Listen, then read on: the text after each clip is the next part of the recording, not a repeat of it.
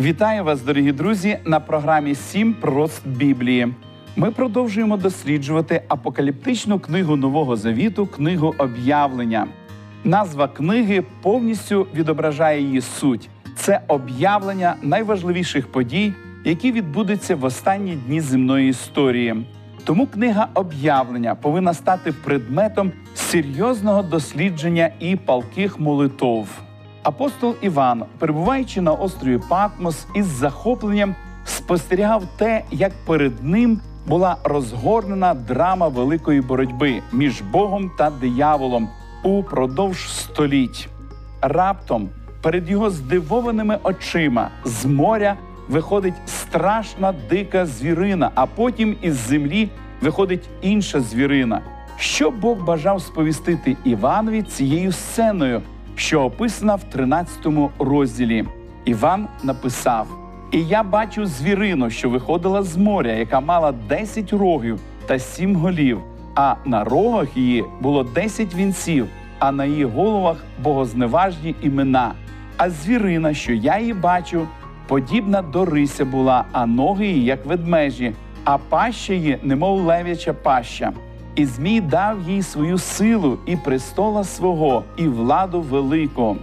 Цікаво зауважити, що і в Біблії, і в стародавній літературі середнього сходу морський змій представляє ворогів творця, які нападають і гноблять народ Божий. Морська природа звіра, якого побачив Іван, вказує на його геополітичний статус. Море в біблійному пророцтві представляє собою племена і народи, цебто густо заселену територію. Саме там появляється перша звірина. Іван бачить звірину з сімома головами і десятьма рогами, на яких було десять вінців, і на її головах богозневажні імена. Як відомо, роги в пророцтві мають певне значення і означають політичні сили. Про це говориться в 17 розділі книги об'явлення. Необхідно зауважити, що 10 рогів звірини з моря пов'язані з десятьма рогами четвертого звіра, що представлений у видінні Даниїлові. Вони символізують царства, що з'явилися після розпаду Римської імперії. Про це йдеться в сьомому розділі книги пророка Даниїла. Цікаво відзначити, що звірина, яка вийшла з моря, має таку ж кількість голів і рогів, як і змій, що описаний в 12 розділі. Це передбачає єдність змія та звірини з моря як пародію на єдність Бога з Христом. Так само, як і Ісус Христос і Отець одне, так і Змій одне з звіриною з моря. Голови звіра це царства, які сатана використовує для переслідування Божого народу протягом усієї історії. Богозневажливі імена означають зазіхання звіра на божественний титул. Зверніть увагу на шостий вірш. І відкрила вона свої уста на зневагу проти Бога, щоб богозневажати ім'я Його Його та тих, хто на небі живе. Богозневага звірини це не прокльони на адресу божественного правління. Вона спрямована на приниження божества через спробу зайняти місце Бога. Звірина претендує на прерогативи Бога і на рівність з ним.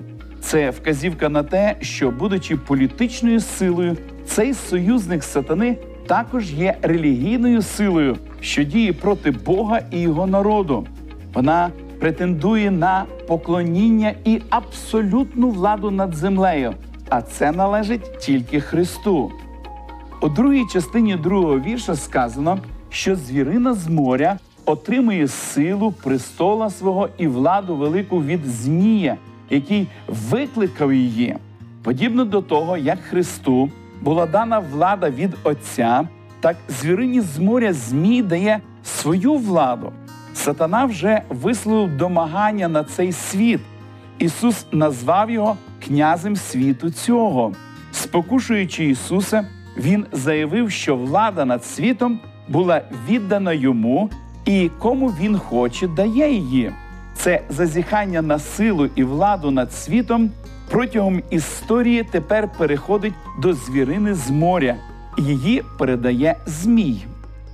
Описавши зовнішній вигляд звірини, символічною мовою Іван тепер дає подальші відомості для ідентифікації цього морського чудовиська. Читаємо третій та четвертий вірші. А одна з її голів була ніби забита на смерть, але рана смертельна її вздоровилась, і вся земля дивувалась, слідкуючи за звіриною, і вклонилися Змієві, що дав владу звірині, і вклонилися звірині, говорячи, хто до звірини подібний і хто воювати з нею може. Опис, а одна з її голів, ніби забита на смерть пораненої звірини, схожий на опис агенця, якби заколеного з п'ятого розділу книги об'явлення. У грецькій мові використовується одне і те ж слово для опису смерті того і іншого. Таким чином, смертельна рана голови звірини уподібнюється рані заколеного агенця.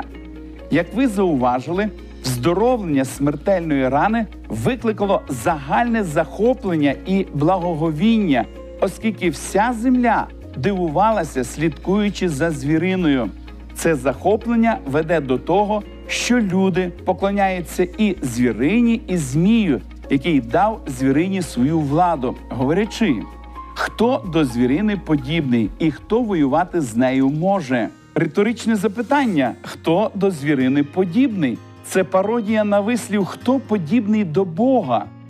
У Старому Завіті особливе значення має той факт, що Христос, борючись зі сатаною на небі, названий Михаїлом, що на єврейській мові означає хто подібний до Бога. Це ще одна вказівка на те, що готуючись до останнього бою, ця звірина імітує Христа, давши загальний опис звірині з моря, далі з 5 по 7 вірші, Іван описує дії звірини та її характер. І їй дано уста, що говорили зухвали та богозневажне, і їй дано владу діяти 42 місяці, і відкрила вона свої уста на зневагу проти Бога, щоб богозневажати ім'я Його й оселю Його та тих, хто на небі живе.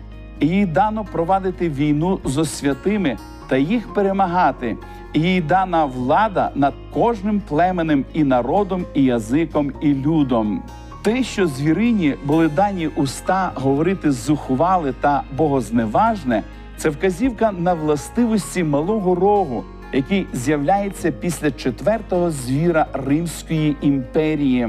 В сьомому розділі книги пророка Даниїла написано: і він буде говорити слова проти Всевишнього і пригнобить святих Всевишнього, і буде думати позмінювати свята та права. І вони віддані будуть у його руку аж до одного часу і часів, і половини часу. В 13 розділі об'явлення написано, що час відведений звірині для її дій 42 місяці. Це ще одна паралель з описом діяльності символічного малого рогу. Час, часи і півчасу дорівнює 3,5 роки. Це 42 місяці. Цей період відповідає 1260 дням в пророчому розумінні рокам переслідування змієм жінки, що знаходилися в пустелі. Про це говориться в 12 розділі книги об'явлення. Все це вказує на те, що ця політична і релігійна влада, що буде грати ключову роль в останній битві, має 1260-річну історію гонінь і переслідувань народу Божого в середньовіччі. 42 місяці, 3,5 роки і 1260 днів, цебто років це один і той же період діяльності цієї звірини, коли вона буде говорити слова проти Всевишнього і пригнобить святих Всевишнього. Дії морського звіра протягом 1260 років писання розцінює як богозневагу. У новому завіті богозневага переважно означає зазіхання на рівність з Богом та привласнення Його повноважень. Богозневага морської звірини спрямована на те, щоб зневажати Бога, щоб зневажати Його ім'я та Його оселю, як і тих, що живуть на небі. Оселею Бога є небесна святиня, де Христос звершує служіння заради нашого спасіння. Морська звірина намагається узурпувати посередницьке служіння Христа і замінити його людським священством, яке заявляє про своє право дарувати спасіння на прощання гріхів, привласнення повноважень, які належать винятково Богові, являється богозневагою. 13 розділ книги об'явлення свідчить про період масштабного відступництва в християнстві, коли римський католицизм передав титул і владу Бога своєму правителю папі римському. Люди, які відмовилися підкоритися Риму, зазнавали гонінь і мученицької смерті. І, хоч нині такі заяви розцінюються як різкі і навіть фанатичні, стерти історію неможливо, як би люди цього не хотіли. Звірині також дана влада над кожним племенем і народом, і язиком, і людом. Фраза над кожним вказує на ту саму територію, на якій проповідується Євангеліє для останнього часу. Таким чином, звірина з моря пропонує Євангелію альтернативну тій, що несуть три ангели з книги об'явлення 14 розділу. Про це Євангеліє, яке назване вічним, ми будемо говорити в нашій наступній програмі. Далі у восьмому вірші написано: їй вклоняться всі, хто живе на землі, що їхні імена не написані в книгах життя агенця, заколеного від закладин світу. Цими словами апостол Іван звертає нашу увагу на час кінця. Всі, хто живе на землі, чиї імена не записані в книгу життя, поклоняться звірині, яку бачив Іван, що вийшла з моря. Це твердження говорить нам про дії, які буде здійснювати звірина в заключні дні земної історії. Та ж сила, що мала велику владу гнобити народ Божий протягом історії, знову буде шукати владу над світом і відданості усіх мешканців під час кінця. Тут дане досить серйозне застереження, на яке обов'язково необхідно звернути увагу. Останній конфлікт проведе ясно роздільну лінію між істинними людьми Бога, чиї імена записані в книгу життя, і тими, хто поклоняється звірині, чиї імена не записані до книги життя агенця, заколеного від створення світу.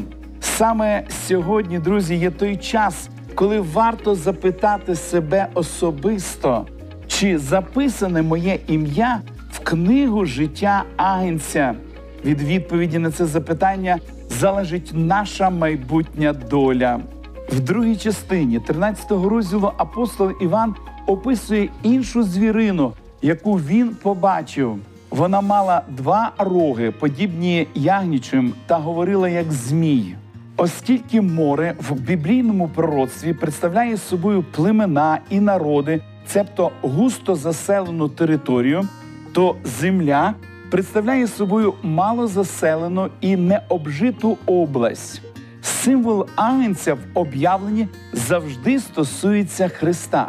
Таким чином, поява звірини із землі описана так само, як і поява Христа. Мається на увазі дуже позитивна з релігійним забарвленням. Однак характер звірини із землі протилежний його зовнішності, бо вона говорить як змій. Описавши звірину із землі в загальних рисах, Іван переходить до опису її дій в останній кризі. І вона виконувала всю владу першої звірини перед нею і робила, щоб земля та ті, хто живе на ній, вклонилися першій звірині, що в неї вздоровлена була її рана смертельна. Завдяки звірині із землі, звірина з моря отримає велику владу, яку вона мала раніше протягом періоду 42 місяців. Як і перша, друга звірина діє як оповісник Змія, що намагається звабити за допомогою обману. Подібно до того, як пророки в Старому Завіті були оповісниками Божими, так і ця сила кінця часу є оповісником сатани. Саме і тому далі книзі об'явлення звірина із землі названа неправдивим пророком. Ця звірина змушує всю землю і тих, хто живе на ній, вклонитися першій звірині, що має рану від меча та живе. Слово робила, яке зустрічається в 12 тексті, передає ідею підготовки землі і тих, хто живе на ній, до поклоніння першій звірині. І чинить вона великі ознаки, так що й огонь зводить з неба додолу перед людьми, і зводить вона мешканців землі через ознаки, що їх дано їй чинити перед звіриною, намовляючи мешканців землі зробити образа звірини, що має рану від меча та живе. На завершальному етапі діяльності цієї звірини включає примус. І зробить вона, щоби усім, малим і великим, багатим і вбогим, вільним і рабам, було дано знамено на їхню правицю або на їх чола, щоби ніхто не міг ані купити, ані продати, якщо він не має знамена імення звірини або числа імення його. Апостол Іван пояснює перший прийом, який використовує звірина із землі щоби всіх спонукати поклонитися звірині з моря. По-перше, звірина робить великі ознаки так, що огонь зводить з неба на землю перед людьми. Мета всіх цих дивовижних ознак, з яких найвеличнішим є зведення огню, спонукати увесь світ поклонитися звірині з моря. Необхідно зауважити, що земне служіння Христа було відзначено силою, чудами і знаменними. Ці дивовижні ознаки, здійснені звіриною, нагадують чудеса і ознаки, вчинені Ісусом і Духом Святим через апостолів. Подібно до того, як чудеса, здійснені Святим Духом через апостолів, переконували людей прийняти Ісуса Христа і поклонитися Йому, так і друга звірина, використовуючи чудеса, буде зводити мешканців землі через ознаки. Все це спрямовано на те, щоб обманути людей і переконати їх, що ці великі і дивовижні ознаки є проявом сили Божої. В другому посланні до Солонян написано: і тоді то з'явиться той беззаконник, що його Господь Ісус заб'є духом уст своїх і знищить з'явленням приходу свого. Його прихід за чином сатани буде з усякою силою і знаками та з неправдивими чудами, і з усякою обманою неправди між тими, хто гине, бо любові правди вони не прийняли, щоб їм спастися. Через обман цих великих і дивовижних ознак звірина із землі спонукає ошуканих людей, що вони зробили образ звірини, що має рану від меча та живе. Тут Іван презентує нову дієву особу в драмі кінця часу. Вираз образ звірини припускає, що це обличчя схоже на звіра з моря і відмінне від звіра із землі. Якщо звірина з землі використовує стратегію переконання при допомозі обману, то образ звірини користується силою як засобом переконання. Появляється нова дієва особа, швидше політична, а не релігійна сила. Увесь сценарій базується на третьому розділі книги Прока Даниїла, де описано, як цар Науходоносор наказав усім в царстві своєму під страхом смерті поклонитися золотому ідолові, якого він поставив. Так само, як у часи Даниїла до поклоніння золотому Бованові примушував законодавчий акт, так і під час кінця вимога поклонитися образу звірини буде підтримуватися цивільною владою. Таким чином, образ звірини і неправдивий пророк змусять всю землю поклонитися першій звірині. Питання, яке буде піднято під час останньої кризи, це питання поклоніння. Святе Писання говорить, що тільки Бог гідний поклоніння, поклоніння кому-небудь іншому це гріх. В книзі об'явлення представлені дві групи людей, що поклоняються. Одна група Богові, друга поклоняється Змієві та звірині. Останнє випробування буде полягати у виборі, кому поклонятися, кого або що презентує звір із землі. Здається, що жоден релігійний або політичний інститут в сучасній історії не підходить так до опису звірини із землі, як Сполучені Штати Америки. Вони появилися на історичній арені після того, як середньовічна церковна система отримала смертельну рану. Ця нація стала головною домінуючою силою світі. Насамперед, ми побачили, що звір з моря у фазі активності сьомої голови представляє церковно-релігійну політичну систему, яка домінувала і правила світом з авторитарною політичною владою під час релігійних переслідувань.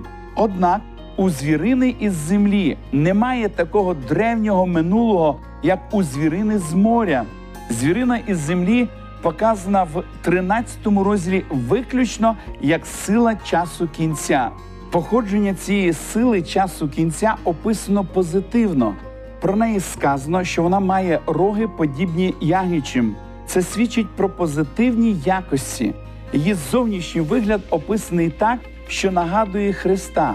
Вона демонструє толерантну владу над людьми. Під час зцілення смертельної рани звірина з землі, як сила, що подібна агенцю, починає говорити вже як змій і стає його союзником.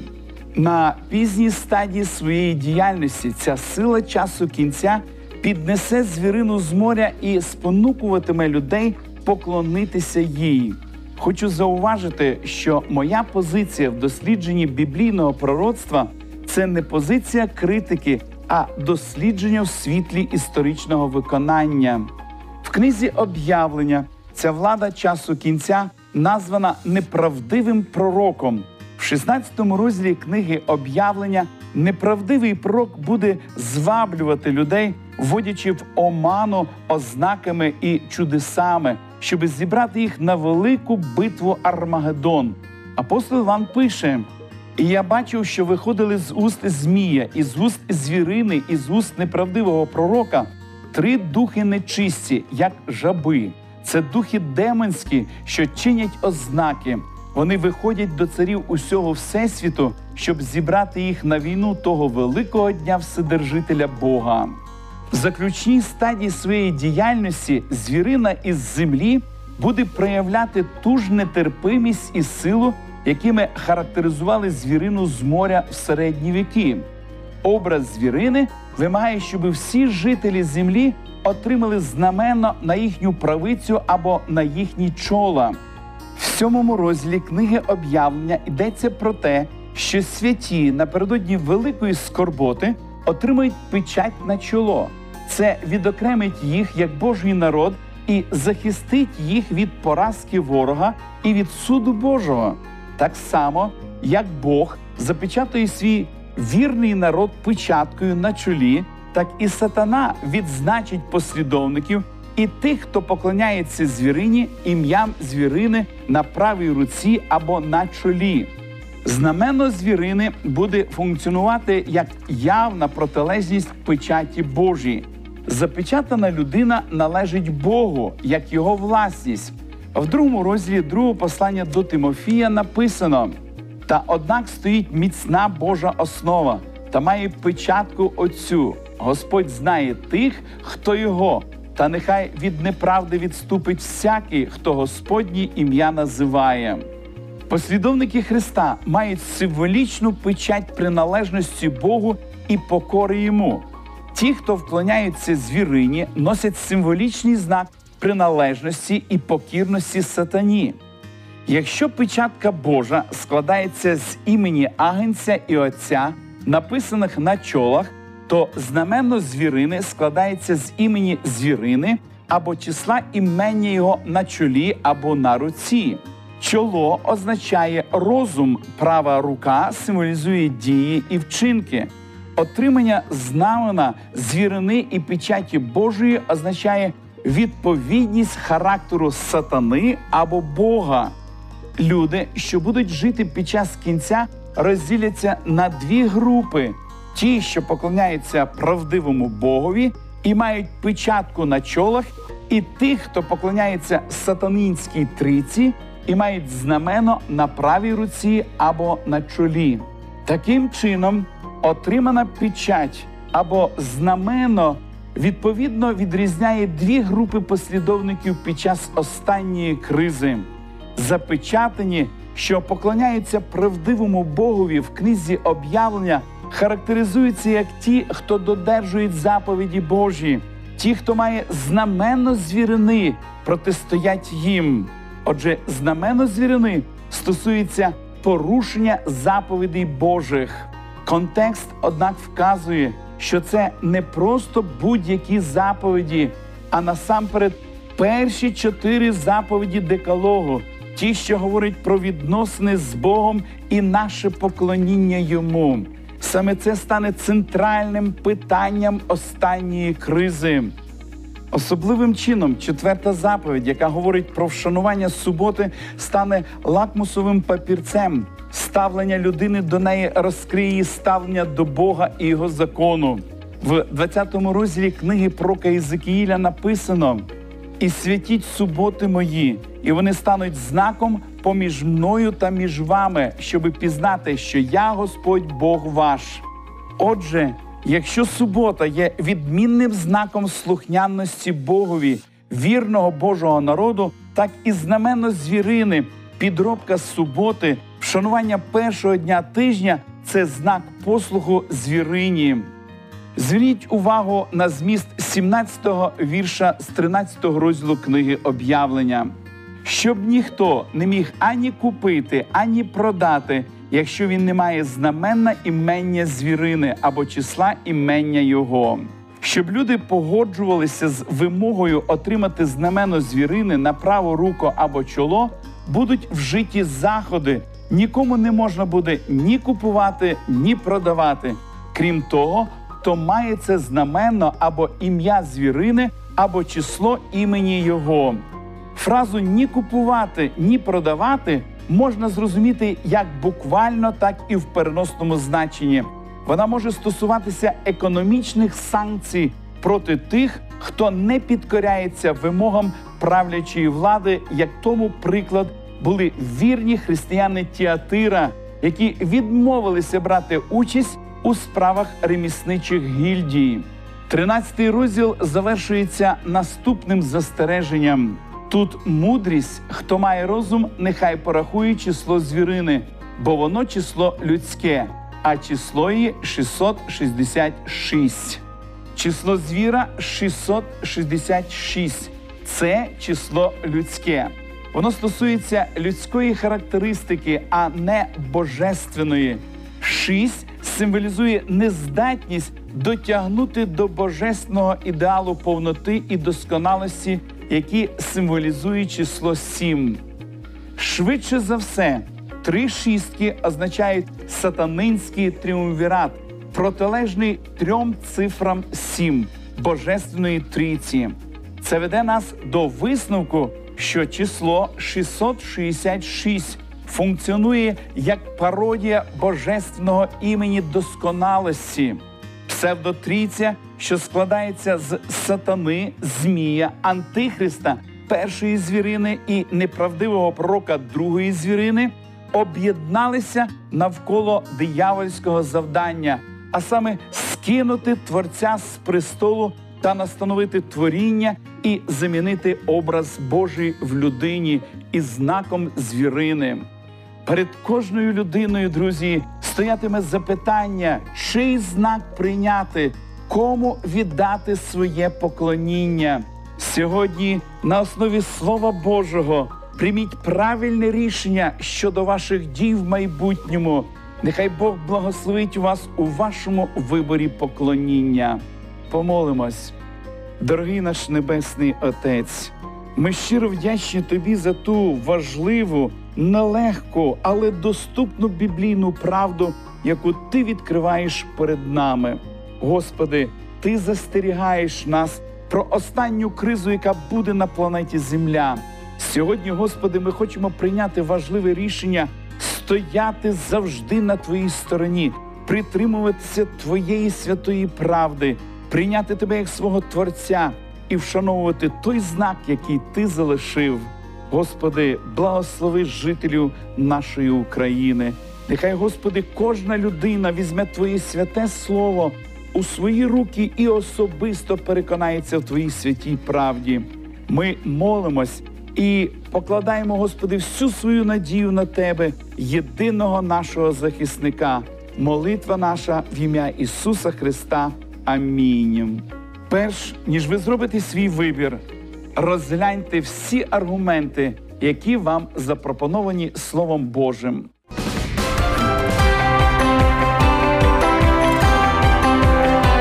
Лише світло, лише добро, лише надія.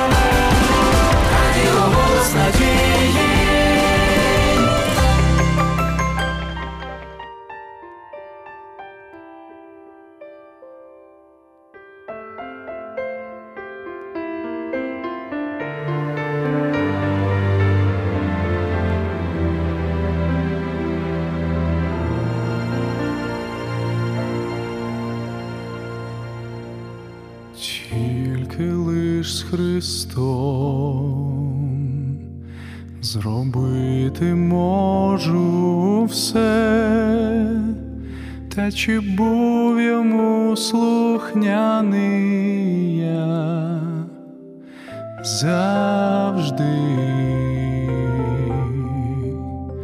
без нього я ніщо безсилий і слабкий,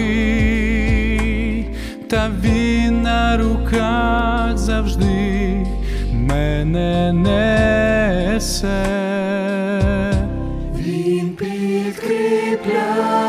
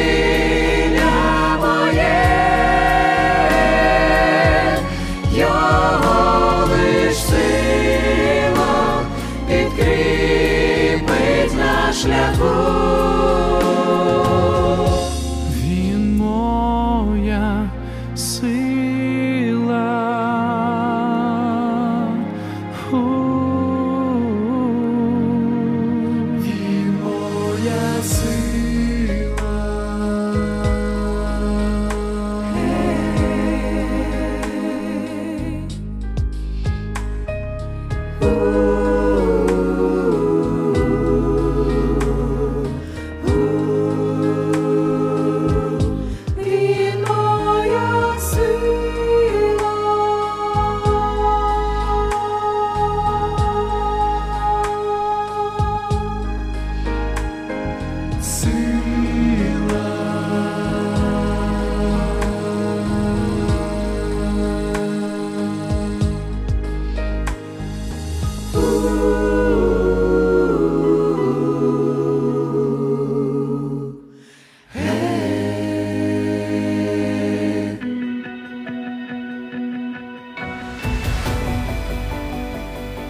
Більше інформації щодо вивчення Біблії ви можете отримати за номером телефону гарячої лінії 0800 30 20 20.